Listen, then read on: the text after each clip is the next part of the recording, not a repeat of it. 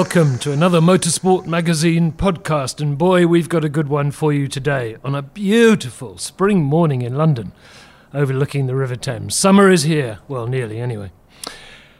Our guest today has five decades in motor racing. Can you imagine that? He really has. He's been in motor racing for five decades. And he comes from a little part of the south coast of England that used to be the sort of epicenter of international motor racing. Let me give you a few examples David Purley, John Watson, Derek Bell, Church Farm Racing, Lec Refrigeration Formula One. I mean, you know, the land between Bognor Regis and Littlehampton produced some fantastic talent. Did it not? Mike Earle, welcome to our podcast.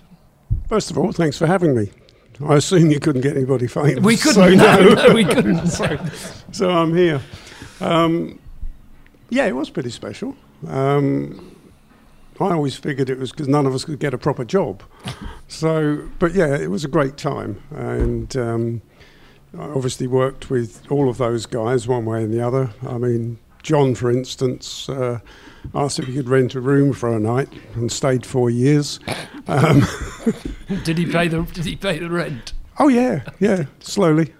Um, but he, uh, yeah, he uh, that went right through his time when he sort of just was in Formula Two. Yeah. He came uh, to us at that time, right up until the time he earned enough money to buy his own flat, which was hundred metres down the road. so we still fed him.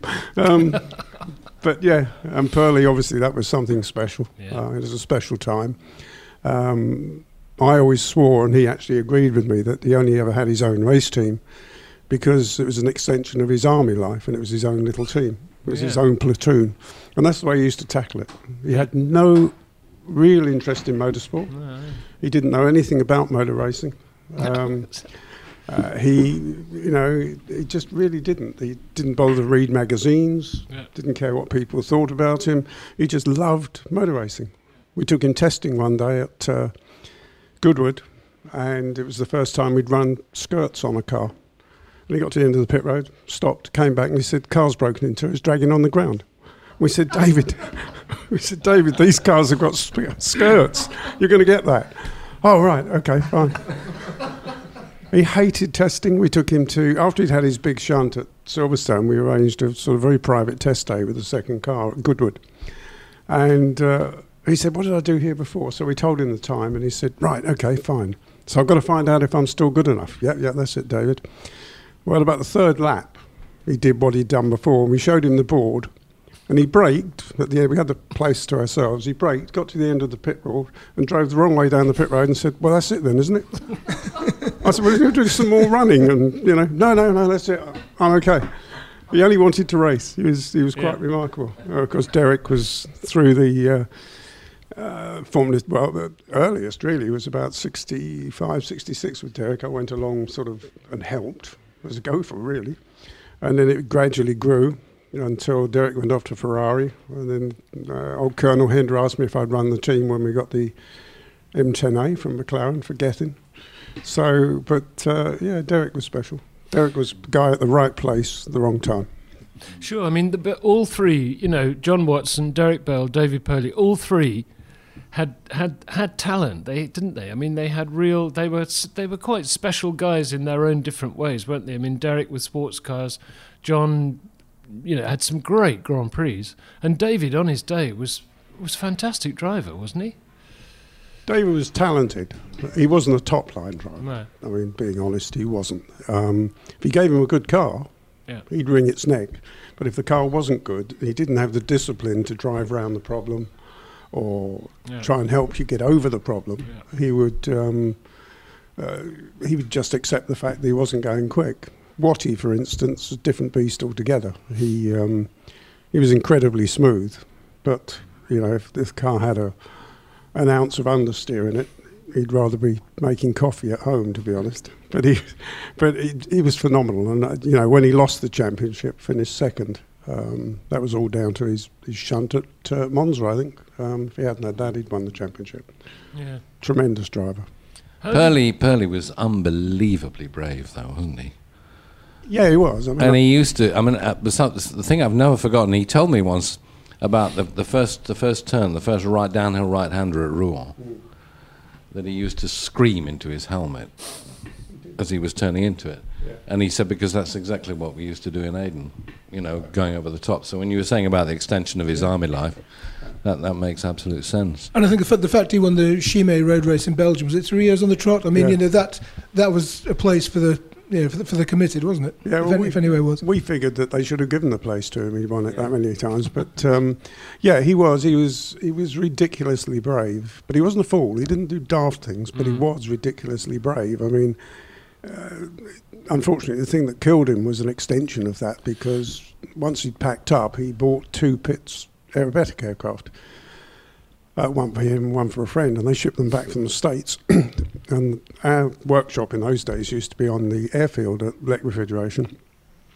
And he hired an old boy who was pretty doddery to put them together. And the old boy used to come up and say, Have you got a spanner? got any of those plastic things, what tie things together? Went, oh, fine, yeah, yeah, yeah. And I said to Pearls, Hey, you sure about this bloke? Oh, yeah, yeah, he knows the job, he knows the job, he's, he's no problem. And um, anyway, he fetched somebody down from the um, Philip Morris aerobatic team to fly it first. And the guy said, Who built it? And he showed him. He said, I'm not flying it. And Pearls just jumped in it, took it off, and stood it on its tail. And that was it. Then he decided he didn't know how to land it because the nose was so long. Um, if you weren't careful, the, and the prop was huge, to give it its performance, it would dig in the ground. And it, he went round about, I don't know, 50 times before he realised if he kicked it sideways, he could then see and then just drop it in.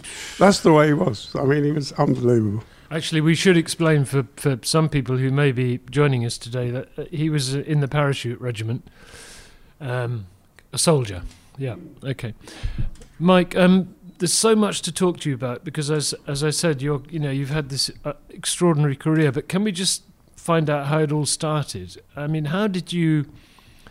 I mean, you weren't born into motor racing in any way at all, were you? No, I was born into the licence trade. Yeah. My father had pub, and I worked in that until I was about 18, 19.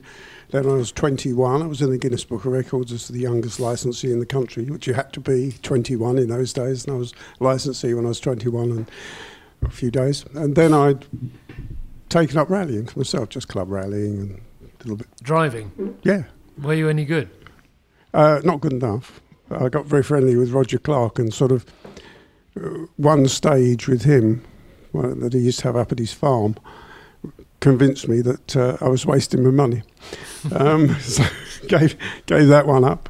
And during that time, I'd, uh, I used to go from the time I was eight. I used to jump on my bike and ride from Bognor up to uh, Goodwood. Never missed a club meeting. Never missed a thing always used to stand in the same place. I can look at photographs and this little dot, I can pick it out as me because I used to be at the chicane where the two fences met. There I was.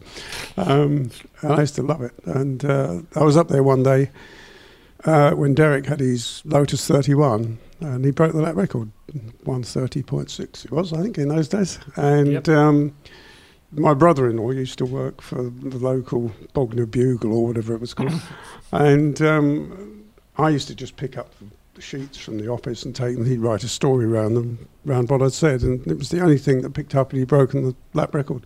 And I happened to meet him in the pub in Pagham one night, and he said, "Oh yeah, yeah, yeah, yeah, great." And we became friendly, and I got involved with him. Then that was about 65, 66. Amazing. It's That was pure chance, just running into him in a pub. Yeah, it was. Yeah, it just shows that going to the pub's a good thing. so, and um, I, I was also um, by then I'd given up the pub and I was working at a company called um, Hair Spares. They weren't purveyors of wigs. They actually they did things for. Um, uh, cars, motor accessories, because in those days, you know, if you wanted an ashtray, it was an extra, and Yes. uh, radios were Or definitely Paddy extra. Hopkirk switch extensions via Mini, that kind of thing. You were the bloke that bought those. so, so we we did all that, and um, through them, I got them to do all sorts of things. When Derek bought the terrible Lotus 41, he wanted it gold and black, and the spray shop did that for him, and then we gave him a bit of sponsorship, and that's really how I got involved with him. I mean, uh, Formula Three back then was, apart from being incredibly exciting racing, it was bloody dangerous, wasn't it? I mean, you know, what do you remember about the the those those races those days? I don't think they were dangerous. No? We didn't think so at the time. Anyway, you never do, do you? I mean, you Well, don't no. really think it's dangerous. t- I talked to Chris Craft about this a couple of years ago, and he, he, he said the 1967 Italian, 66, 67 Yeah. Italian F3 Championship Yeah. was dangerous. yes. Um, he, said, he said it was, it was terrifying. Yeah. I mean, you know, rewarding when he did well, but Yeah. um, But, yeah, I mean, some of the tracks, I think, are the, you know, the continental circuit. Oh, yeah, yes, I think I think it was more the fact that Yeah. on the co- over Yeah. there. I mean, I don't think it was Yeah. so No, much in the UK, but British circuits were pretty good by those standards of that day.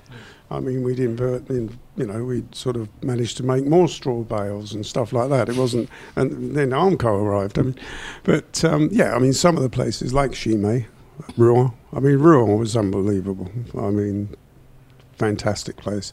I was there the day that uh, they had a massive shunt there. I think three guys died there. That was Um, the, the Jean- Jean-Luc Salomon. That's right. Yes. Yeah. Yeah. Uh, that was- Wonderful racing. I mean, it, the reason I said dangerous actually is because it, it was such close racing. I mean, the slipstreaming and the, you know, to be in the lead pack, you had to be good, didn't you? Yeah, it was. I mean, it was all different. I mean, it was the same in Formula Two. Anything at Hockenheim. I mean, when we used to go to Hockenheim, um, you used to spend more time in setup, in making sure that your mirrors were right, because you had to be able to see without moving your head. Because when there were 14 of you going down the straight, you wanted to know that the guy you were going to zap out and slipstream had seen you. And if you did that, he knew he'd seen you, so he could do it. If you didn't, then he wasn't sure, so you just be able to move your eyes so that you could get the mirrors right. But it was, it was different, but it was tremendous racing. Let's let's talk a bit about Peter Gethin uh, for two reasons. One, you had huge success with with Geth, and and secondly, um, he, he's never, in my view, really ever been given his fair share of um, plaudits and credit for, for what he achieved. I, I I don't know why. Would you agree with that? Um, probably not. Um, he he was good uh, when he ran, when we won the whatever it was the 5000 championship with the M10A. We took that to the states and won a couple of races for that because we got so many points ahead in Britain. We decided we'd go and conquer the states as well, which was a bit of a mistake. We did win races, but it was hard going. Um, and uh, because he he was so closely linked for a long time to McLaren. Yeah. I remember the first time he drove um, a Can-Am car. It was a brand new car, and neither Denny or Bruce could be there in the morning. And uh, put Geth in it, and out he went. And he kept coming back in and saying, "Geez, unbelievable, unbelievable! It's like low, low flying. Oh, it's unbelievable." Denny arrived, and we took the throttle stop out. Um, but um, he he was um, he was very very good. He was also a great guy. I mean, you know, you, you didn't spend long with him without having a laugh, did you? He was he was a, a great character, Gethin. I had the pleasure of driving around the states with him with an old Ford estate car that we bought for I think 150 bucks in the rotten worst place in New York where all the mm. dodgy car dealers were. That's all we could afford. And we were driving around the states in this thing, and we used to have put a quart of oil in it every hundred miles. and we were driving, we were driving from Paramus, New Jersey, Fred Opert's workshop, over to California, and we must have got stopped 15 times for speeding, and we'd pay our fine and carry on, and you'd, you know, it, it, you'd be in a traffic jam, and he'd lean over and take the keys out of the car and chuck them out the window. And you had to get out and find them and fire it back up again. And I got stopped once and I was doing a fine job. The cop was saying to me, So, uh, where you from? Oh, we're from England. Oh, yeah? Whereabouts in England? Oh, uh, uh, middle. My daughter's in Oxford. Oh, really? Is she in university? Uh, yeah, she is. Oh, right. Yeah, yeah. Yeah, we're from Oxford. Oh, right. What does she look like? Oh, she's small and dark. I think I know her.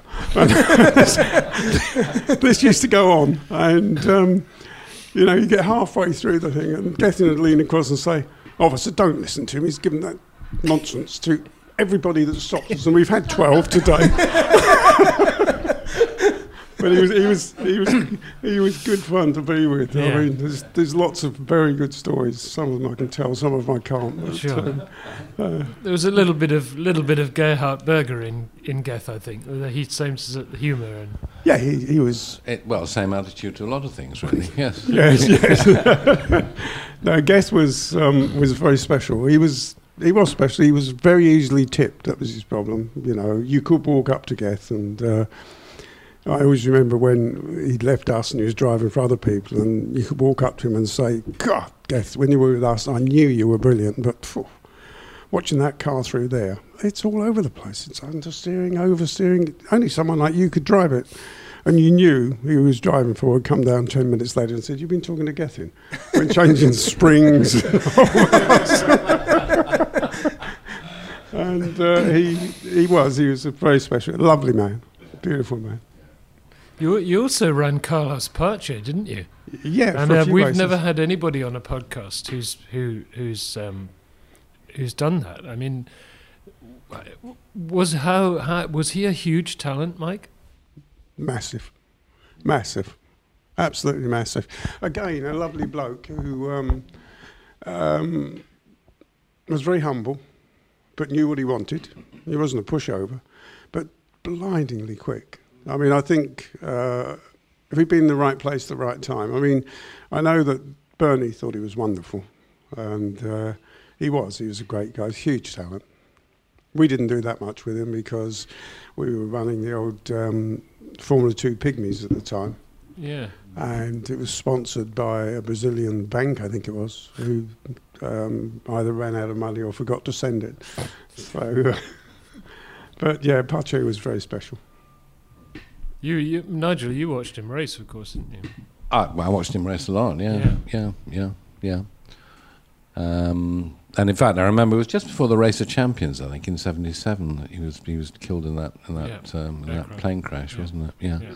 yeah, That was that was. In fact, that was that was a terrible time because that was right after um, Tom Price had been killed. Yeah. So yeah, no, no, he, he was a lovely bloke. Actually, you mentioned Bernie, Pace. Bernie Yeah. Ecclestone, Mike, and of course, some people, maybe understandably, actually, have kind of forgotten that, you know, he is deep down at heart a racer, a racing fan, and he, of course, had the Brabham team, and you've known him on and off all these years. Um, this is a bit of a, a, a flyer for you, but um, Thanks, Rob. yeah, do you, looking at Formula One today, we'll come to it a bit later, but um, do you think Bernie, you know, it's kind of he's had his time? Uh, uh, what's your gut feeling about about that now? It's election time. I'll probably give you a politician's answer, but um, I'm not close enough to it now to make a decision. Um, all I know is that uh, I was there when he first came along, and I know what Formula One was then and what it is now. And without him, Hmm, um, a lot of people wouldn't be where they are today. Sure. Um, hey, he's made mistakes, haven't we all? Um, and I think uh, he, on the basis of that, he's been very good for Yeah. all sorts of things. I think a lot of what he does goes unnoticed. I think in the age of um, uh, the internet, um, it's very easy for people to make their criticisms without knowing the full facts, Yeah. and he takes his fair share of that. Um, but he's a much, much more positive element to motorsport than negative by a long, long way. Hmm, interesting. Mm-hmm. Yeah, well, I mean, I would agree with that. Um, really, my only my beef is not is not with Bernie, it's with CVC. Yeah, well, You know. I, yeah, I, likewise. I, as far as I'm concerned, you know, Bernie, as you say, has made it what it is, and he's got very rich along the way. Fair enough, you know, he did it. They don't do anything; they just take. But we Uh, can blame and- Bernie and- for bringing CVC in. Uh, Well, We can blame Bernie for bringing CVC in. well, we course. certainly can. Yeah, absolutely, we certainly do that. But but the but the thing that, that you know upsets me more than anything is the way the heritage of Formula One is being lost. Because but I mean, how many? I don't know. We're going to have six races in Europe this year. I mean, it's, it's, I not not very, No, not, no, not very no, many. Now Germany's gone. So it's a lot of the time Formula One is taking place in countries that couldn't care less about it. And Bernie has always said, "Oh well, it's on TV; it doesn't matter." It actually does matter. The fans feel that they, a lot of fans feel that it's being Formula One is becoming distant from them because where the hell's you know wherever it is Qatar, you know. I think- what's that got to do with Formula One? You know. We we could ask you, Mike, about. We're jumping ahead slightly here, uh, and we'll go back again in a minute. But I mean, you you had the Onyx Formula One team, and inside Formula One is a very different place from anywhere outside Formula One, isn't it? I mean, you're not actually thinking about whether you're giving value for money to the fans or whether it's accessible or not. You're you're completely focused on the racing. Yeah, you are, but I think you do think about the fans Yeah. um, because you know without them, there's no point being there, um, and there's no point anybody uh, putting money into Formula One as a sponsor partner or anything like that unless it appeals to the public. Yeah. I, what I do disagree with about Formula One now is I think some of the measures that have been taken to spice it up, so to speak, have been counterproductive. Yeah. I think um, it's wrong. Um, it's a part of what was there when we were doing it, you know, about 1066. it was, um, you wanted a driver who could look after his tyres and, and smash his gearbox to bits and, you know, today it doesn't, it's not quite the same. There's so many um, electronic safety nets for them Mm. and they know that they've got you know at least two tyre stops to make and all these sorts Yeah, of things. yeah. And I don't think it helps the fans at all um, because it's very good if you're sitting opposite the pits, but they haven't got enough big uh, screens around the circuit to know who's gone in and who hasn't yeah. and where they've rejoined, and so they've turned it into a television sport. Do you feel that it's it? To me, one of the problems with it, and, and people do say this, is it's become so complicated. Yeah, it is. Rules spawn more rules, and and they, and they can't keep track of it. People are sort of what are engine tokens, and and so uh, why has he got more engine tokens than than Mercedes or whatever? Uh, uh, it's it's it's it's not a it's it just seems to me year by year it becomes ever more complicated. And Brundle actually was saying this the same thing, just in terms of the number of things they have to explain before they start. I mean, I, I actually Um, like some of the engineering complexity, some of it, but I think it's gone. It's it's become pointlessly complex in so many ways now that it's just, it, and, you know, unless you are actually on the inside, it it, it, it can be baffling. I've always thought that uh, if you look at it, it's it's really it's a reflection of modern life because everybody tries to please everybody, Yeah. and um, it's the same with governments and everything, you know. Um, and you end up with a situation where you end up pleasing nobody, um, and. I, I think that that's what's happened to Formula One. They've tried so many remedies to fix something that fundamentally wasn't broken. Um, And the other thing, but the other thing about the complexity of the modern rule book is that it's also very restrictive, and a lot of the stuff that we saw during the 70s and 80s, whether it's sliding skirts or Brabham fan cars or six-wheel Tyrrells, you know, nowadays everything. Give, get ten minutes after the regulations come out, the science of the wind tunnel dictates everything looks the same, and it's just it doesn't have the same engineering fascination for me, at least. No, I mean, when you see people like Adrian Newey, who is effectively bored with it because the QED, regulations yes. determine what he can do, and he's got a mind that is racing, you know, 20 years ahead of what's there now, it's so frustrating for him. Hmm. It really is. Um, so, yeah, I think you're right. Can, I mean, so do- as you brought up the subject, Rob, of the uh, Onyx Formula One team, one question I have to ask: Jean-Pierre Van Rossem, Moneytron, di- your You- sponsor, You beat me to it. di- discuss. Well, funnily enough, w- when we did our launch um, at the Hippodrome in London, Nigel described it as the most tasteless thing he'd ever seen in his life. Was that the car or the And lawn? Oh, Daddy, I'm sorry, I've forgotten that. On reflection, he was probably right, but at the time I was sorely, sorely hurt by the fact that a journalist should be discussing taste. Hey, now's your chance to get right back at him. But um, and also we'd worked all night to get the car there, And uh, we took it off the trailer and put it outside prior to bringing it through the side door. And when I went back out, there was some jobs worth had clamped it. and I, I do have a piece of video because we had a film crew there of me arguing with this Jobsworth to get the clamp taken off so that we could take it in to put it on the lift. Um, it's a fabulous picture, and there's this Jobsworth stood there, and I'm poking him in the chest. You've got to let it go, mate. He should have left it. We'd have probably been quicker.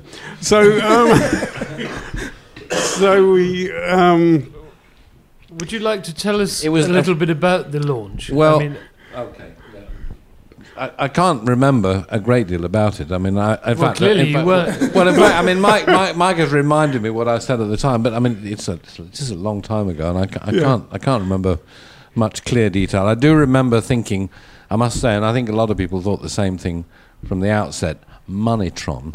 yeah. That doesn't sound kosher. Just does not sound. Well, also, also we had on the side of the car an emblem which was Petit Lou, which was a, a baby clothing company, which um, was owned by his lady, and uh, it looked uncannily like a pound sign. it And of course, did. yeah, so, so people had Moneytron on it, and they thought, "Oh, how gross! It's got it's got this pound sign on the side." He was, funnily enough, a very he was a clever guy. He was a professor of economics at Louvain University. That's how he started out, and he invented this computer program, was which was predictive, so that if the president of the United States got shot, he predicted what would happen to price of oil and the price of gold and all this, and he sold the system to banks for a lot of money. I mean, I think he was charging about five million a pop at the time. And he got it going quite well, and he had a lot of very heavy-hitting investors uh, involved in it, and um, that's how. But he had a, a, an absolute love of cars. I mean, I could do this whole program with Van Rossem stories, but he he was absolutely unique. Um, those of you who've obviously never seen the pictures, he had hair down to over his shoulders. Well, and it also looked as though his hair probably could lubricate a car. He, he Oh, seemed, yeah. he seemed never to wash it. It was, That's I remember. yeah, yeah. But he, I mean, uh, some of the funny ones. We we were at um, Ricard and we picked up our first points there. I think we had a fifth um, with Stefan. And um, at the time, Porsche were talking about coming back with what was effectively two of their V6 turbo engines put together with a central power takeoff and a long heavy lump it was. Anyway, they came and saw us, and Bernie fetched them down and said, "Look, this is where you want to be," and all this. So off we go to Weissach and meet them all. And uh, Van Rossem says, uh, oh, "I will come to the meeting. This is very important." So yeah, fine, meet you there. No, no, no. I will fly over in the jet to Gatwick and pick you up. Good. So he arrives, long hair onto his shoulders and a suit on because he always wear tracksuit bottoms and racing boots. And uh, so, so he he turned up, and uh, we jumped on the plane. And the young lady said, um, "Right, um, would you like anything to eat?" And he said, "Oh, "What have you got?" So she said, "So." so unfortunately, he decided on an egg mayonnaise baguette which when he bit into it, put egg mayonnaise all down his suit, all down his shirt, in his hair, and he was pulling it out of his hair and eating it. And so we, we arrive at Porsche, and uh, long story. Anyway, in the, in the end, the deal was agreed. As we leave, absolute confidentiality. Nobody must say anything until it's done, and da da da da. Yeah, yeah, yeah, yeah. We'll have a joint press release. But next morning, I got a phone call from Pierre van Vliet, who said, um, Oh, you've got Porsche. I said, Pardon? he said, Yeah, yeah, yeah. I said, Well, no, I don't know anything about it. Well, he was on television last night talking about it. So, of course, swiftly followed by a phone call from Porsche, who wanted nothing more to do with it. So I rang him and said, Porsche will withdraw because of your television uh, appearance. He said, uh, "Oh, This was not me. I said, Excuse me. not too many he looked got look a twin like somewhere. I subsequently got a phone call in the evening to say, um, Your man has um, made the news down here. I said, What's he, what's he done now for crying out loud? He said, um, He drove his Porsche down to the main square and set fire to it. Showed him. so, yeah, he was. He was. he was very special. I always remember. Always remember he. he said we went down there one day and there was Jenks, Alan Jenkins, and I, and he sat there and he said. Um, "Mm, I want this to be a big team. I want us to have our own test track. I want us to have our own wind tunnels and our own carbon factory and everything. Do the work. So I go out and I go up and see the Earl of March and agreed a bit of land we could lease to put a factory on. I thought, oh, it's a nice little test circuit. Uh, got all the quotes in for all the bits he wanted, and that was it. But coming up to the meeting we were having with him, I had a row because there was a payment late with him. So I was pretty annoyed with him. And we got on the plane to go out there, and I said to Jenks and Joe Chambers was with me, I said, uh, listen, if he goes on any more about Fanta, because he used to drink gallons of Fanta, cans and cans. He used to have a big, in his office, wooden cab- cabinet, one of which was a fridge, and it was full of Fanta. I said, if he offers me a Fanta today, I'm going to tell him where to stick it. So we go in, and he sits down. Well, how's it gone? I said, well, we've got the factory on this side, and we've got the wind tunnel, and we've got the thing, and great, do it all. Would anybody like a Fanta? "Oh, yes, please. Can I have two? Um, so yeah, he was he was pretty special. He did. Bernie. Bernie wasn't keen on him, and I, I, I mentioned him in, just in passing to Bernie four or five years ago, and Bernie just went, went horrible bastard. Well, I always remember we went to the Belgian Grand Prix, which obviously was the important one for him, for Van Rossem, and um, he'd gone to press with you know Belgium's biggest newspaper, whatever that is, and um, he'd said what he wanted to say by denial. So he said, "I want you to know now, I never said Jean-Marie Jean-Marie Balestre was a Nazi. I never said that." I never ever said that Bernie Ecclestone was the mafia ever. so, so I arrived not knowing this, and Herbie Blash has come out. He said, uh, "Bernie wants to see you." So, oh, fine, what's this? So I thought the truck was too long, or the canopy was dirty, or whatever. Anyway, Bernie told me the story. He said, "Get him up here." So I said, "Right, okay, fine." So arrived, I said, "Bernie wants to see you." Oh, good, good. So he walked up, and Van Rossem stood in front of him, and he looked at him and said, uh, "Listen, you. I've seen them come, I've seen them go, and I'm not frightened of the dark. Now go away." Or words to that effect. he used to have about eight very beautiful models at every race, and he had them equipped with clothing from whoever the best designer was at the time, all in the team's colours. Um, I think we were in Detroit, and Bernie came down the pit road and he said, "Get all those birds out of this place. They're doing my head in." So we had to dispatch them. Oh boy! what I- happened to him, Mike? What happened to Van Rossem? Well, he eventually um, they found out that he'd been embezzling money. You know, there's a surprise. Looked like a straight guy to me.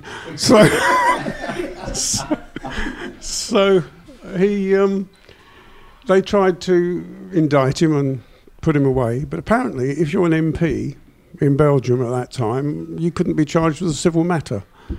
So he stood for Parliament. And strangely, he offered everybody free houses, free cars, free everything, and he got elected. It was absolutely amazing. so he did two years of that, and the story goes that uh, when uh, the King of Belgium was opening Parliament, he jumped up and shouted "Vive la République!" and they arrested him. And he went to he went to prison for three years. I don't know where he is now. Oh boy! I tell you, only Formula One could come out of this. Um, I think we might, we can't let the we can't let this pass, Mike, without staying in Belgium for a couple of minutes because it was in Belgium that David Purley had that absolutely fantastic Grand Prix where, where um, I think it's fair to say he found himself in the lead. Um, and it'd be really nice to hear, you know, from you straight from the horse's mouth, as it were, how all that came about because. Um, he really shouldn't have been leading the race, should he? I mean, and there were only about three of you in the pits, weren't there, or something? I think that basically you, you're doubting the sort of brilliance of the technical decisions I made. Okay, well, uh, hands up. it started wet, and we went out on wets just like everybody else. And uh, after about 10 laps, it dried out. And uh, there were three of us in the whole team, and we figured that it looked a bit cloudy, it might rain again. And we figured that it would take us about three and a half weeks to change the tyres. So we just kept going. And everybody came in, and we were leading. And um, a bit of an altercation afterwards with Niki because he held Niki up for quite a long time. And um, but that was David. He just said to me afterwards. He said, uh, "Who's the guy in the red car with the red helmet?" I said, "Was Niki Lauda in a Ferrari?" Oh, all right. I think he might be a bit off at me. So, fine, okay. So we go. Uh, anyway, Niki came up to interview him with about 500 journalists, and there was a bit of finger pointing, which Purley responded to fairly robustly, and uh, but they became very, very good friends afterwards. Very good Did friends. they? Yeah, No, it's- very good Didn't- friends. We, we had to put a rabbit on the side of the Well, car. I was going to say, I remember that. yeah, Yeah, and Niki yeah, yeah. said that uh, we were um, uh, they shouldn't allow rabbits in races, and uh, Purley sort of called him the rat, and that's where it kind of stuck. Yeah. Um, so that's where it all came from. But uh, I know when David had his accident at Silverstone, Niki was on it every day. Is he all right? Is there anything we can do? Really? You know, he, yeah, he was great, really good, fantastic. I don't want to go over the Grisly bits, but I mean, just going back, I mean, what was that like? I mean, looking back, the I mean, Silverstone '77. I mean, a tiny team, all built around one guy. He was the hub of the team. You're all friends. I mean, how, how did you all cope with that? Uh, at the time, I mean, all the friendship bit and small team goes out the wall. Um, Brian Henton came in and he stopped at our pit and he said, he's had a big one and he's a bad one out the back. So we uh, dashed off and got our support vehicle, which was a Mark One Cortina, um, a state wagon, Oh well, a proper one. big budget. And uh, we threw a few tools in the back and drove out there, and uh, the, was surrounded by escape um, rescue vehicles. And uh, as we ran around the corner, Greg Field, who was working with me at the time, he collapsed. He just fell on the floor. I mean, the car was just the two roll hoops, the front and the rear, were so close together. His head was sideways in them, and. Uh, when we got there, I was amazed he was still alive. Mm. And I mean, if there's, I mean, we all know he recovered and went back, but it was terrifying at the time. We thought we'd lost him, and um, he. I'll always remember the doctor working on him said, "I'm losing him. I'm losing him. You're going to have to keep him interested. Talk to him." So I said, "What have you done?" And he said, "Brakes didn't work." I said, "That's nonsense. I can see skid marks right up the road." You've wrecked our weekend. And we were having this huge argument. And I've always thought to this day, people who didn't know what were going on, Yeah. thinking, what a heartless piece of work that bloke is. but it kept him You going. were keeping him alive. yeah, while we while we got him in the ambulance. And um, he, in the ambulance, he said to me, uh, Can you get the car ready for tomorrow? And I said, Well, if you can get ready, I'll be ready. Don't worry about it. Um, but yeah, it was it was pretty horrific. I did. I ha- did happen to see that accident. Believe it or not, believe it or not, and it was, it was one of those that you just literally assumed instantly that's not survivable. So, and I'll never know to this day how, you know, how he did. His old man Charlie, who you know, he was a fishmonger who made good by making fridges. He made a fridge. He used to pick up fridges, um, fish from Bognor railway station, take it on a trades bike. Then he had such a big ground, he needed a refrigerator, so he built one and he sold one to the local butcher, and that's how Lec Refrigeration started. And he, I rang him. He was playing golf. I said, uh, Charlie, David's had a massive shunt. He said, Oh, has he? Oh, right. Um, well, I'm on the eleventh. He said, You're a good man. You'll take care of everything. Oh, and by the way, here's my telephone credit card number. Use that. Don't keep putting money in the things. No mobiles in those days. So um, I kept ringing him. After about a week, I said, Are you coming up to see him? And he said, Yeah, yeah, I'll bring his mother up. So, fine, okay, well. Per- Purley's laying in bed, and he's got a tube in his throat, and his head is the size of a big melon but black. And uh, as we're walking into the, this room, I've said to Charlie, "Look, Charlie, it's not a pretty sight, so be prepared for a shock." And he turned around and said, "She's right. Look, there you are, Joyce. Don't be doing anything silly." So Right, we walked in. As we opened the door, Charlie collapsed on the floor. Mrs. Purley was great, but, uh, but, yeah, it was a it was a bad bad day. The, But, the best uh, the best thing is that we can laugh about it today, isn't it? Because the guy was, I mean, you know, a lot of men wouldn't have survived that. He was tough as hell, and he was fit. He was very, very fit, David Purley, wasn't he? Oh, he was. He used to run eight nine miles every day, and Yeah, he used to have his. Irish Wolfhound, which used to go with him. I, I, you know, he used to say, "Come on, Wolf, we'll go running." And I think Wolf used to try to get back in his basket. He didn't want anything to do with it, but, but he, um, yeah, I mean, he was remarkably fit and remarkably determined. I mean, what you did with him, whether you were, you know, playing Yeah. tiddlywinks, he had to win. Yeah. He was, he was very, he was a unique character. He had no understanding of, um, he didn't really want to understand the ins. He'd have been hopeless in Formula One today because he Yeah. couldn't understand what it was about. I mean, um, he and James together were a, a win double. I mean, you know, we all got on the bumper cars at Zandvoort and got chased out of the fair by the fairground people trying to turn them over.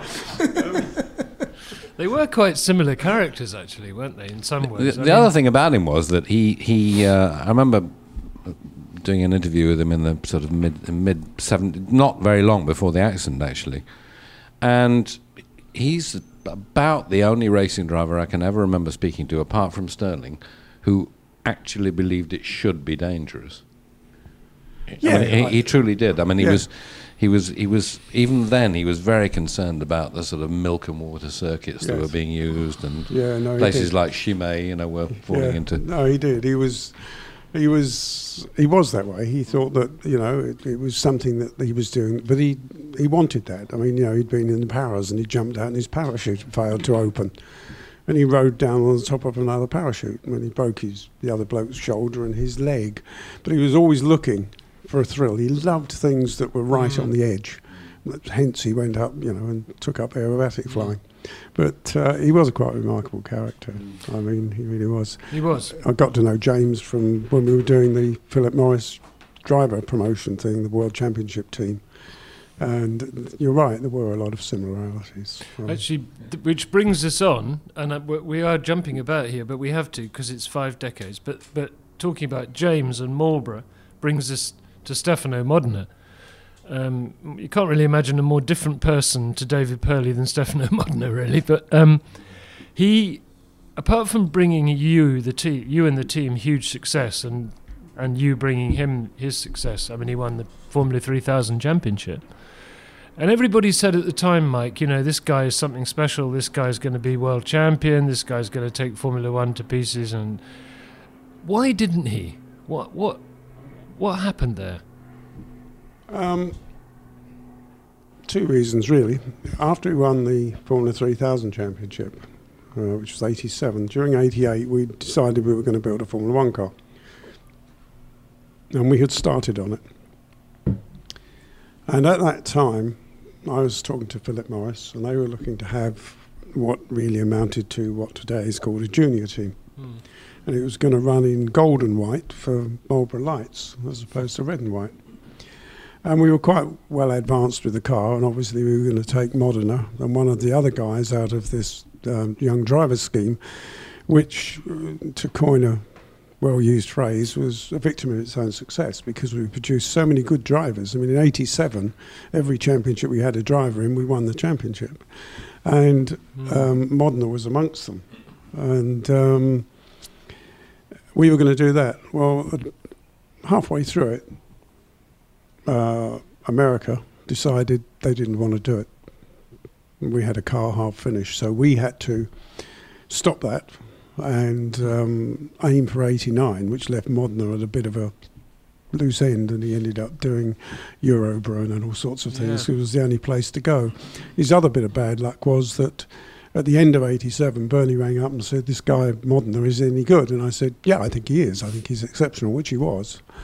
Um, I know Senna rated him very highly. I talked to Senna at Spa about him, and he said, "Yeah, he, when he because they raced against one another a lot in karts, and Modena had a good record against him." And Ayrton said, "Yeah, this guy will be special." And um, so our chance with him had gone in '88, and we were then flapping around to try and get the car built. And Stefano had to go off and do what he had to do the bit of bad luck was the end of 87. Bernie had called up and said, Is he any good? And I said, Yeah, I think he is. I think he's exceptional. And he said, Right, get him down to Australia. I'll run him there. and he he went down there. He never fitted in the car. He was in big trouble with that. Uh, he wasn't particularly big, but he couldn't get comfortable in the car. I think he qualified reasonably well. I think he was about 11th or something. Mm. But in morning warm up, he's more time in the car. I think he was in the top four or five. But I think after halfway through the race, his feet went to sleep and hmm. he, he retired. Uh, had Bernie not decided at that point to sell Brabhams, he hmm. would have been at Brabhams the next year. Yeah. Right place at the right time again, or wrong place at yeah, yeah, yeah, yeah. And we've all seen hundreds of drivers. Yeah, like yeah. that. You know, he's not the only one that's suffered that way. I was going to ask actually, Mike, because I mean, you, you, you know, I first met you in sort of 83, 84 when you were running the Formula 2. 1883 was it? 18, it's 80, yeah. and, you know, you had loads and loads of good young drivers who pa- passed through the system. I mean, who, apart from Stefano, who are the others that you felt could, should have made it, but didn't ultimately? Well, one that very definitely did make it was James and I, the way this scheme used to work, all the territories from Marlboro, because what happened was, in the beginning, you'd have 18 Italian drivers sponsored by Marlboro and 23 Frenchmen, but nobody from anywhere else because there was any budget. So I convinced them that they should take a percentage of everybody's budget, put it in a pool, and then we'd have a, a thing at the beginning of the year. So guys who'd done Formula 4 could run in, with Dick Bennetts in Formula 3 at a test day, and we'd make a decision. There'd be about five of each of them, and they'd all get a set number of laps and tyres to make the decision. so the scheme was quite well set up. They bought into it, and it was quite well set up. And through that became one that was very successful was Mika. Um, and the story that I don't think has been told, which is true. James and I were sitting in the office in Chiswick. We had a day of going through these long forms that uh, the territories had to send in, ticking off numbers out of 10 why this should be the guy that should be supported. And um, we'd finished. It was seven o'clock, and James said, "Come on, mate, time to go and have a pint." So fine, we got up to go out, and as we were walking out through the secretary's office, there was another one of these forms on the desk, and I said, "What's that one?" He said, "I don't know. Come on, let's go and have a pint. Let me have a look." yeah, we ought to give him a test. That was Mika Hakkinen. That's how close it came to not helping. Whoa. But Mika came along, McNish, Pirro, Dalmas, they all came through the scheme. Um, and it worked very well. Um, But I mean, who, who are the other guys? I mean, from that lot, who are the ones that you really rated? You felt, I mean, obviously Modena could have made it with a, you know, had the wind been blowing in a different well, direction. obviously Hakkinen, McNish. McNish was underrated. Again, wrong place, wrong time. Um, you know, we took him, we had a few races with him in 3000. In 92. Yeah, when he was test driver at McLaren. And uh, I'd known Alan for a long time and his father. And I think, as it's turned out, he's, he's a very bright, clever guy Mm. and a good driver, uh, tremendous team player. Yeah. Um, Pirro, obviously. Um, definitely. Well, I had Pirro for three years in Formula Yeah. 2 and Formula 3000. Um, never, I, mean, I love him dearly, but uh, he was never top 10 material, but a good driver. I mean, you know, we're talking fractions here. You, Yeah. you know, anybody, it doesn't matter who they are, if they get into Formula One through ability, they're a good driver. And the difference between being a good driver and uh, an exceptional driver, it's, I mean, you can see it. The good ones are always 10 metres ahead of the car, and the bad ones are 30 10 metres metres yeah, behind yeah, it, yeah. sorting out what's already happened. And then there's Beppe Gabbiani. Yeah. We should really should we give Beppe a mention? Do you think? I think Well, we I. I was going to if you weren't, but I'm, I'm glad you brought the subject up. Because, I mean, uh, before we started recording, I, I do remember end of 1984, um, Thierry Tassin was your regular driver. He was off doing the Spa 24 hours, and Beppe stood in. yeah. and I'm pretty sure that he, he busted drive shaft doing a practice start from the end of the pit lane in the race car. The mechanic stuck him in the spare where he he went to the end of the pit lane, did a practice start, and busted another drive shaft. I'm, I'm fairly sure that happened. I don't know. I don't, Did think that, I don't think that was us because he did a whole season with us. In, in, in 83, he was with you. Yeah, in that's right. But in 84, he, no, was it, he, he, He he, might, subbed, he he, subbed, might. he subbed for Thierry. T- I do remember that happening. Yeah. He is a ju- he is a journalist, you know. I mean, it's, uh, But, uh, I wouldn't make anything up. no, um, could have. No. But yeah, he just did I've one race noticed. with, with for you in 20 84, so when, when Tassin wasn't there. Yeah. And I just remember he didn't actually do the race because he was too busy breaking drive shaft. Well, he probably you're probably right. I mean, I can't remember that, but he was he was special again in a, in a very very different way. Um, he's totally totally laid back, and it, it was just about the time that the headsets had come in, and we were running um, what's his name um, Scott, um, young English guy, Beppe Gabbiani, and Tassin. And I went round, went round one day, it's just before the start, and I said, uh, "What do you listen to, Scotty?" Well, Land of Hope and Glory. oh, fine. I said, "Oh, right. What about what about you, uh, Terry? What do you got on?" Oh, the Carpenters. They're very good. oh, right. Okay. Good. Good. Beppe, what do you got? Black Sabbath. You would. You'd be on the grid with him, and it, you know they'd done the warm-up lap, and you'd be sitting there, and he'd be going, "The lady in the third row, she's showing her knickers." he, was, he was very special. I'll always remember he'd had the year before with Maurer, and it had been pretty unsuccessful. And when he won the first race, at uh, first race of the season, um, as he crossed the line at Silverstone, he veered towards the pit wall. And I thought, oh, celebration, but it wasn't. He was giving rude signs to Willie Maurer as he went by. but he was he was talented. Uh, Peter Gethin, who was engineering him at the time, actually went on to handle his management for a while.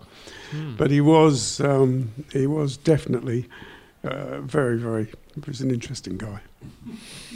Uh, we haven't. We haven't. Um, in f- oddly, we have answered a lot of our readers' questions. Um, just Without actually asking. them. without actually asking asking them. So, um, uh, but we, I- I'd like to take one from Andy Gearing, um, just to uh, change the pace a little bit, Mike. Um, he he's asking, given the current restrictions, do you think it's even remotely viable to enter a new team into Formula One these days and enjoy any kind of success?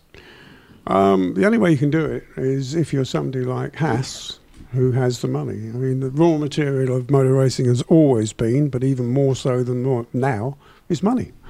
You know, it would, you know, you know, when RD took over McLaren, um, if he hadn't been so good at finding sponsors and making giving them what they wanted, McLaren's wouldn't be what it is today. It was because he had the money to spend to do it.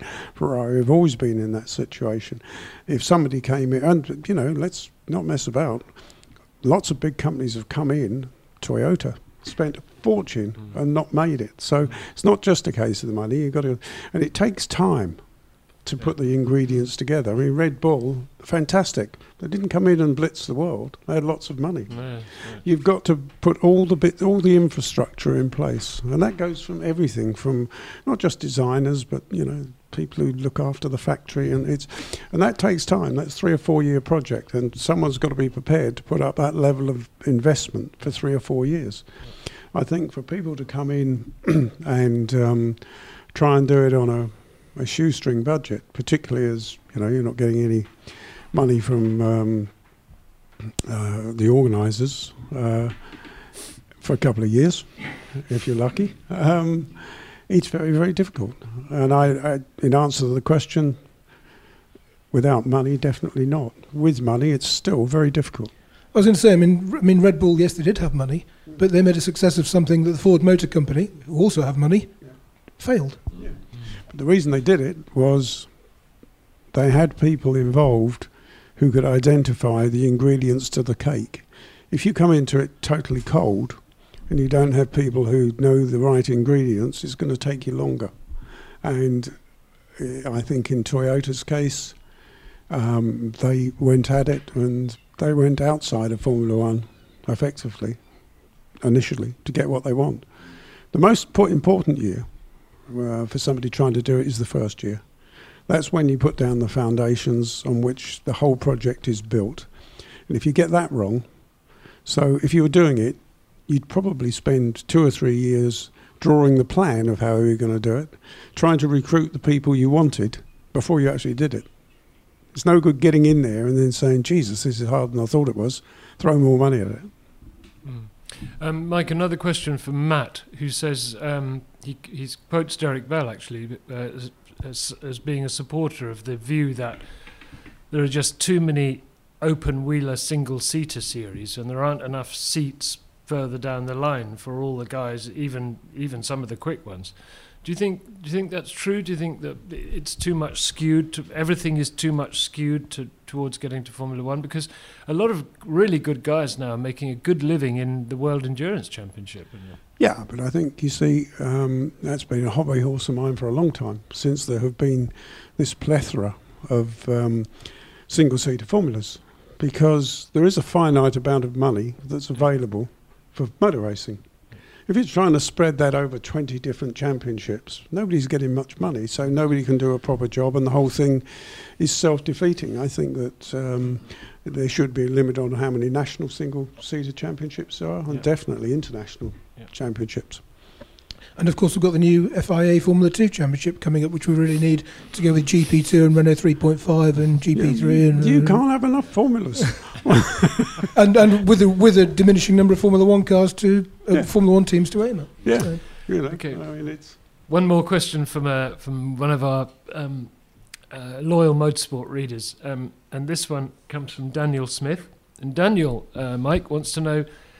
Uh, this is about Stefan Johansson. We we all like Stefan, don't we? Um, how good was Stefan's third place drive at Estoril in 1989? And obviously Daniel remembers this in particular, but can you cast That was when he your was on the just about on the rims, wasn't he? yeah But the, I mean, that again is. Um, it was a good drive. He'd, I mean, in real terms, uh, without a couple of things, he'd have probably finished seventh or eighth. Um, we had the Mansell, was it Mansell Senna taking one another out, Yep. Um, which moved us up. And then the other one was that uh, Prost came in very early for a tyre change. And while we were having a discussion about what we thought we should do, he'd done two laps. But we noticed the second lap was as slow as the lap that he'd done just before he put the tyres on. The first lap was quick, second one was back where he was. And we said, let's leave it and take a chance on it. And he just kept going, so he didn't stop. And um, he ended up being third. But it was a good drive, a very good drive. Um, he was really, really hacked off because it was the first time for a long time he'd been on the podium and he ran out of fuel on the slowing down laps. so he didn't get. I mean, we were on a tight budget. Fuel's expensive. Um, but uh, yeah, I presume No, by then you did, you did have enough people to change the tyres by then. Yes, Yeah, yes, yeah, yeah, and we You got have aw- made that we got away from spoons and had proper levers. But no, it was um, it was um, it was just literally look, he's gone there. And funnily enough, Stefan did. hi- I think it was the. I mean, people can check the records, but it was in the top half dozen fastest laps in the race, two laps from the end, Hmm. on the tyres that were knackered. Two years old, yeah. Yeah. It, mu- it must be it must be incredibly satisfying for somebody like you, people, because people always talk about the drivers. Understandably, I mean, it's the fans, you know, love the drivers. But if you if you manage a race like that, and obviously the fuel was pretty carefully managed as he ran out one half a lap after the finish, it, it must be incredibly satisfying that to get to the end and think, you know, we got everything right. Um, I think you can only say that when you win. right? Um, third place was fantastic for us as a small team. You've got to remember in those days, I mean, Nigel will remember, but I think at some races you had 42 cars turn up. We were, you know, we were, you're, you're right. I mean, it Yeah, is- well, it's almost beyond belief now, isn't Yeah. it? Yeah. we had 42 cars.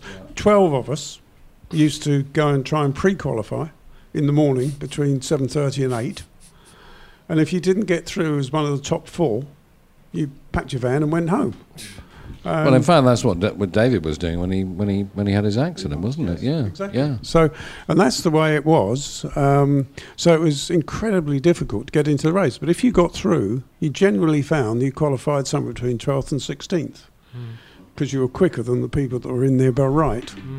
Um, so yeah, I mean, with Stefan, I mean, that's one of the, the better stories as well. We uh, we were doing the Canadian Grand Prix, and uh, a lot of my stories revolve around pit stops and our inability to manage them. But anyway, um, we, Stefan came in for tyres, and uh, the guy on the paddle on the front waved him out, and the guy with the gun hadn't finished. So he let go of the gun as the car went. The weight of the gun took it under the wing, which ripped the gun off. Um, but unfortunately, he took half the gantry with him. Yes. And Stefan, to this day, says he pulled out, went down the pit road, and he knew that behind him, because his place was was Prost and uh, I think it was Berger. And he said, I did a whole lap thinking, I'm going pretty well. No, those guys are overtaking me. And on the back, he's got this gantry swinging from side to side. So we got over that one. We got him in, took all that off, and sent him out. And we had an umbrella, no pit uh, part, no pit purchase in those days. We had an umbrella. Unfortunately, the wind got under and it hovered over the circuit for about five minutes. Unfortunately, it blew back to where I could. From that day, Bernie banned um, umbrellas. Yeah. we were Oh, quite serious, you know. Um, Great. Um, let's come uh, a little bit nearer the present time. Um, you've been touring car racing, of course, um, with uh, Ford, and that was a that, that was actually a really really interesting project because that was a, a gas powered engine. yeah, Calor, Calagas, in fact, if we want to uh, give the sponsor a bit of a mission. Yeah, so how did tell me tell us how you got into all that? Well, basically, um, Tom Onslow Cole, his father had a business that was converting petrol cars to gas cars. Right. Uh, he knew someone at Calor, and I discussed with them, with his father, the opportunity of them sponsoring us, and they said only if you can run Calor Gas. And we said, yeah, okay, fine, no problem. So he looks into it, and so I discussed it with Alan Gow, and previous gas cars had been pretty inefficient and pretty useless. So I had a look at it, and in the past, everybody um, injected it as a gas, and we decided we'd inject it as a liquid. Right. Uh, so we had some special tanks made in Australia, and um, Calor made the gas for us. And it took us a little while to get it to work, but once it worked, it was unbelievable. Um, I can say now because it's all over, and they've been banned. But um, when we first ran the engine, Dave Mountain at Mountune rang me up, and he said, because I'm thinking to myself, oh, what sort of a chance have you taken here? So David rang me and said, uh, I think we've got a problem. And I said, oh, right, okay, what is it? He said, well, we just run one of these things on the dyno for the first time and we've not optimised it or changed anything yet. Bearing in mind that a good um, engine in those days was producing 320 horsepower. He said, uh, we've just seen 370. Well, I said, ah, right, okay, well, get on and optimise it. So, so he did. And uh, at one stage, we did actually have to pull them back. But at one stage, we had over 400 horsepower out of the thing. Wow. And what was happening was because the gas was going in absolutely freezing cold. It was expanding. I've forgotten how many times. But it was enormous. And the detonation was pretty expi- pretty exciting. And the thing was just it was. I mean, they could spin wheels up to sixth gear. I mean, it was it was so powerful, but it was a very very interesting project. Um, so uh, I think if we carried on another year, um, it would have uh, been even better. But they, they cancelled the idea of it and then it was stopped. You couldn't have done it with anything more serious than touring cars because refueling it, you had to take the whole tank out, put another tank in. So for a one start race, it was okay. Well, they well they changed cars in Formula E, for heaven's sake. Yeah, exactly. yeah. Yeah. Yeah, that that was that was a fantastic, fantastic. Well, I was going to call it experiment. I guess it was an experiment in a way to begin with, wasn't it? But it was very successful and good for Ford. I mean, It had been done before. It wasn't really. I mean, Ford didn't. I mean, to be honest, Ford never really had a great enthusiasm for Right. touring cars uh, in Britain. Uh, but uh, it wasn't great for them because they didn't have a gas-powered car, yeah, yeah, so sure, it had to be an aftermarket a- addition to it. sure. And they were working very hard on uh, hybrids at the time, so it really didn't make too much sense to them. Right. Having forged the path you had forged through Formula 5000, Formula 2, Formula Atlantic, form, up to Formula 1, etc. I mean, how did you find the touring car arena? Did you find, did you get the same buzz from racing there?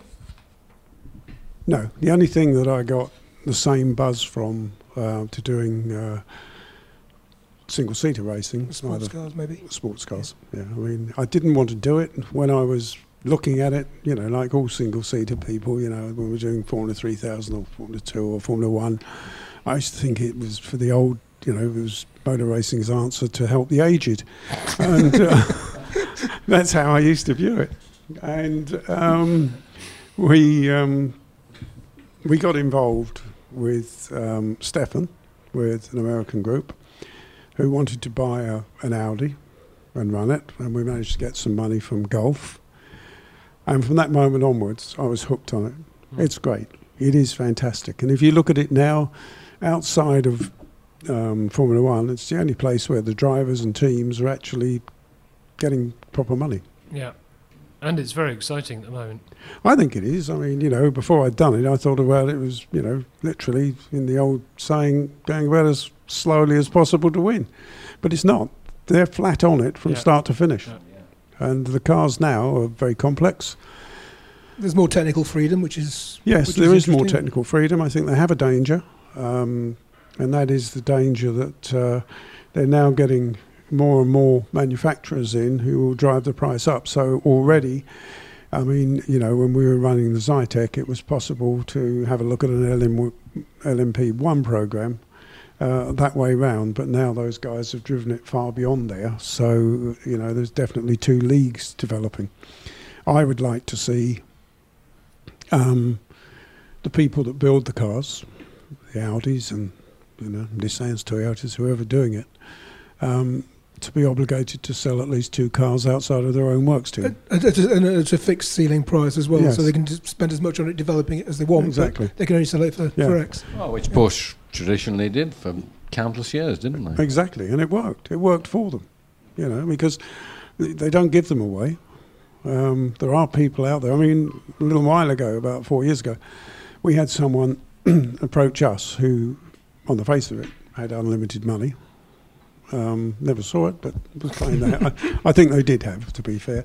But their one request was that we had to be able to do it with the current Audi, and Audi didn't want to sell a car. Mm. And it didn't matter what you'd offered them; they didn't want to sell it. Hmm. Which is, you know, it's fine. That's that's their decision, and I can understand why. Because even when we ran the cars, the two years we ran with them, we had to have five people from Audi to help us run the car, mainly for the engine and the gearbox. But uh, now that would be about 18 people from Audi to run the cars. So that makes it a lot more difficult for them. They just don't have that amount of people. We've only got 10 minutes left, um, and we've barely touched the surface, actually. But anyway, we've done our best. Um, Mike, if you were to go back to one period in this five decades, which would it be? If you could just have one more go at one more thing, w- which one would you choose? Probably doing track talk down at Radio Victory with you, Rob. getting, getting drunk in the dog and duck before we started. Um, It was actually called the Museum Gardens. oh, was it? All right. Okay. Jack and Daisy. All yes. right, okay. Yes, yes. Um, I think it would probably be Formula One because a guy I admire a lot because of the way he operated. If I have, if I had a fault when we were doing Formula One, whatever money we got in, we spent because we wanted to be at the pointy end as quickly as possible. And to be fair, you you, you look at '89, brand new team, we had a third and a fifth. yeah, You look at people now coming in with a lot less cars, they die for it. they, yeah, they die for it. So I gave up a little bit too easy when it all got a little bit political at the end of '89. Um, and Eddie Jordan wouldn't. Eddie stuck in there. And it was tough, Freddie. I mean, I've always said to people, I remember when Keith Wiggins started with Pacific, he rang me up and he said, Look, you've done it. Tell me about Formula One. And I said, Hey, the first year is relatively easy. They pat you on the head and say, Well done, you found your way to the circuit. The second year is a that's a bitch. That's tough, the second year. And it always is. Second year is always more difficult. And um, Eddie stuck it out, and he Mm. had his problems, and we know he had his problems. And um, you know, I think you know Bernie helped him at the time, which was good. And um, Eddie stuck at it, and he got where I like to think we could have got to Mm. with Onyx. So I'd like to revisit that in in the light of what I know now, but didn't know then. Mm. Um, we were always a little bit self-effacing, I suppose. We felt that we shouldn't be there. We almost felt as though we were interlopers. I always remember, can't remember quite well, it might have been Spain, and Bernie came down because there were a few extra garages there. All of the, you know, 14 cars that were trying to pre-qualify were out in the fields and, you know, in the car parks and everything. And Bernie came down and he said, look, I've given you a garage. Um, Wow. if you don't pre-qualify, I'm going to come down here and you're in big trouble. But we we managed to stay in there for the weekend. But we always felt as though we shouldn't really be there. And if I, if we'd have done a proper second year, I think we'd have felt yes, we should be there. And Eddie would have been coming in, and he'd have been the one Yeah. in that position. Yeah. Eddie got it right, I got it wrong. It's interesting because I th- I think I'm pretty sure I'm right that you've that you won a championship. You've won a championship in every decade of your career, haven't you? No, Oh, I'd I'm- like to. I'm have wrong. done. I've won a race in every decade. oh really? Sorry, I thought you'd. Okay, okay. Uh, I've won a I've won a race in every decade. Yeah, It doesn't yeah. amount to much, but it Yeah. was it's. Hey, listen. When I joined, I didn't think I'd still be doing it. You know, I thought Sure.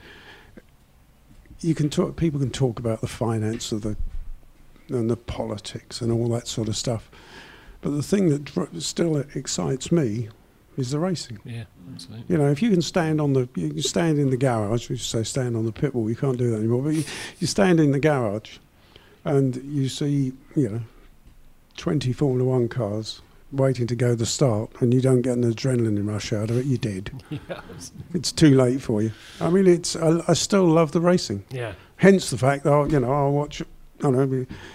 Almost anything on television that's racing. Yeah. On you say on television, if you had to buy a ticket to something nowadays, what would it be? MotoGP, Formula One, Historics at Goodwood? What would it be?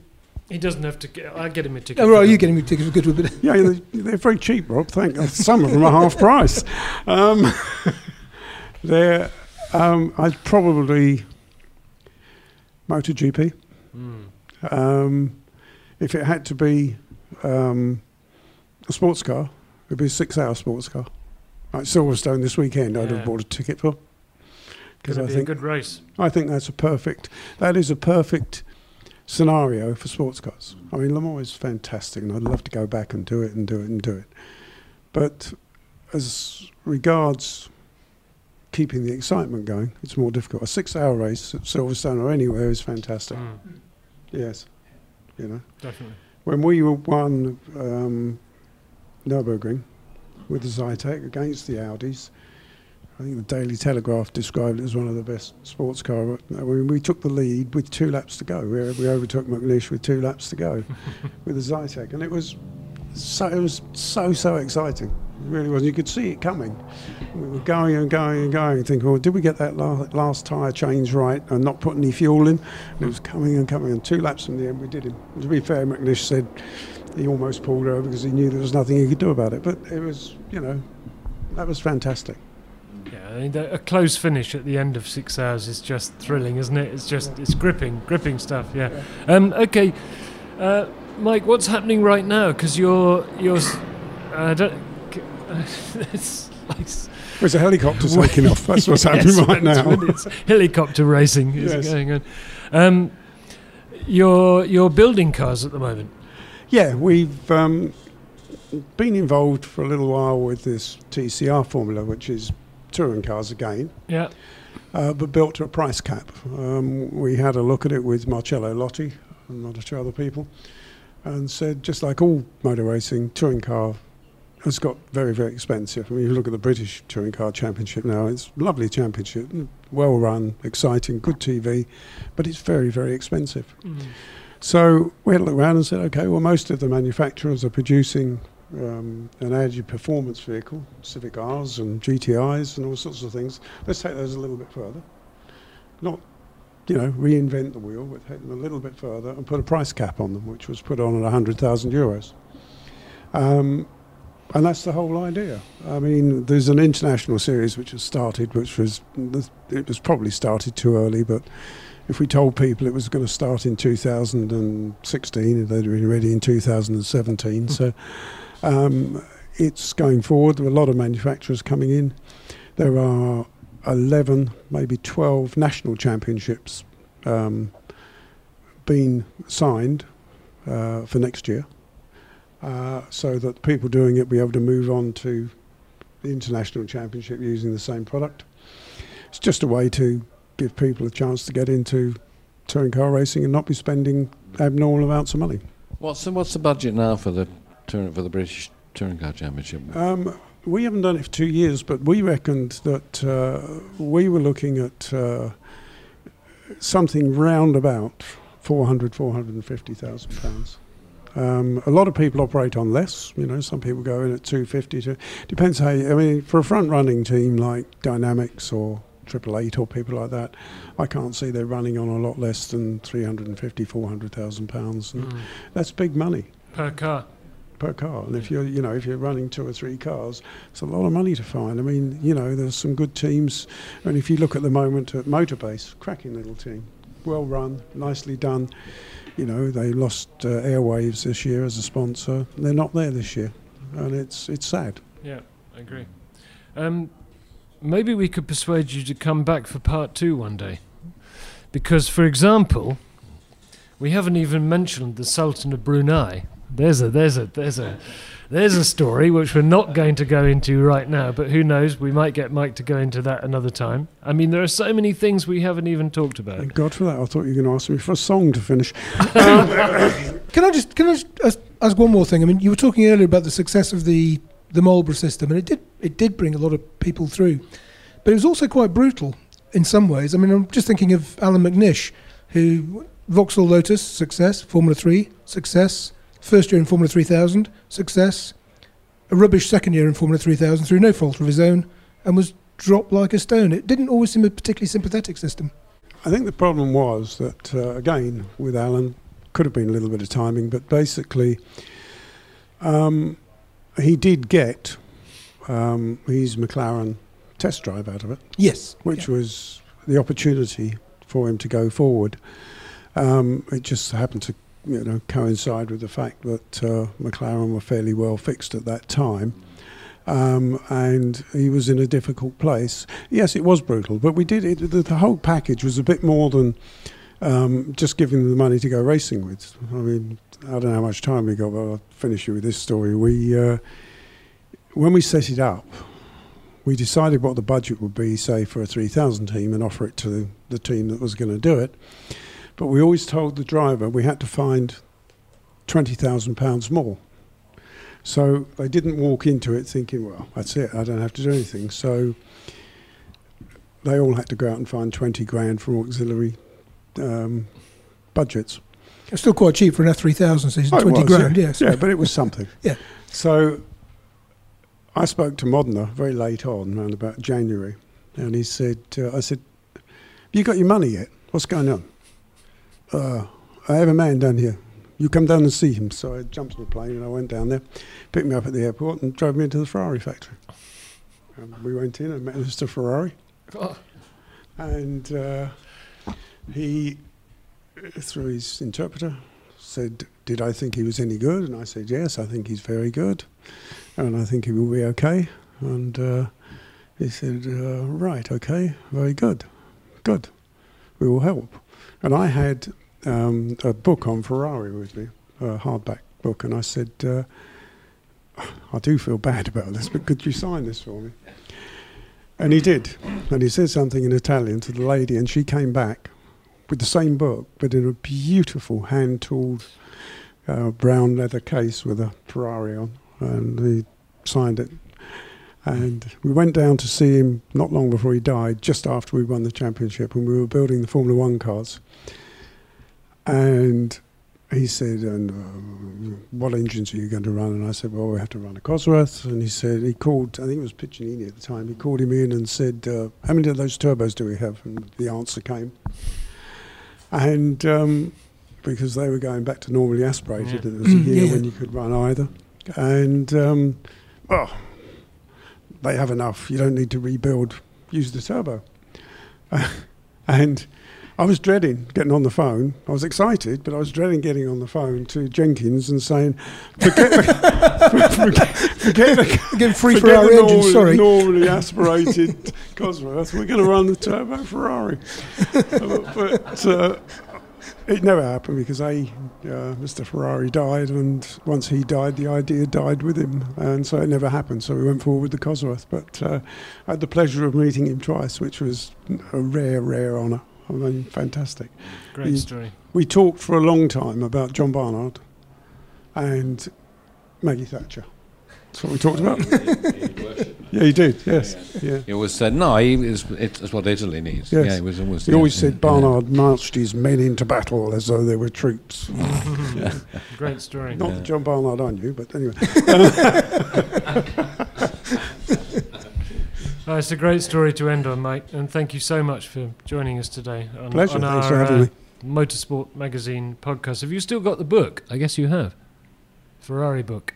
Yes, I have somewhere. I don't know where it, exactly where it is. It's Better than a um, pension scheme, right? No, I'd never sell it. It means No. too much to me. I tell you what, Rob, I might leave it to you. I did only say might.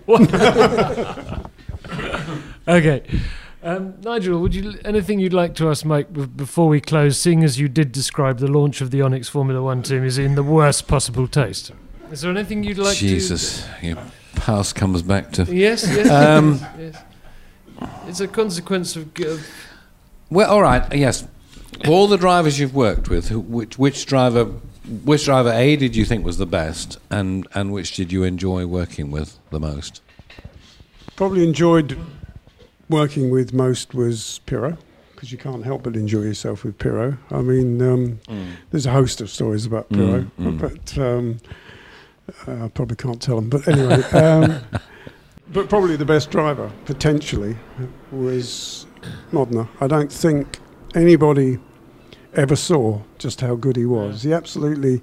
We used to have a running gag in the thing. I used to think Prost was everything I had ever wanted to see in a driver. I thought he was fantastic. And from very early on, he said, "Oh, he will not live with Senna. He will not live with Senna. Senna is," and he absolutely idolised Senna. And it, to a large extent, was mutual. As I say, when we were at um, Spa doing the 3000 race, we were on the downhill pits and they were up top. And he was walking down one night and he said, uh, "How did you?" I said, "I think he's second. He said, "Oh, all right." He's going to be very good when he gets to Formula One. He will be a threat yeah. and he rated him, and he was, he was just so so. Only driver I've ever seen when we were sort of. Well, one more story. Sorry, you'll be all day. Okay. Um, we were at Vallelunga, and we were normally in the top three or four of qualifying, and uh, ninth or tenth. And I said to him, "Right, okay, what's wrong?" "Oh, I don't know. Maybe I drive today a little bit like my sister. I said, well, I said, through the cutting at the back, are you flat? No. I said, well, I promise you, if the car's good and you've got new tyres on, that's flat.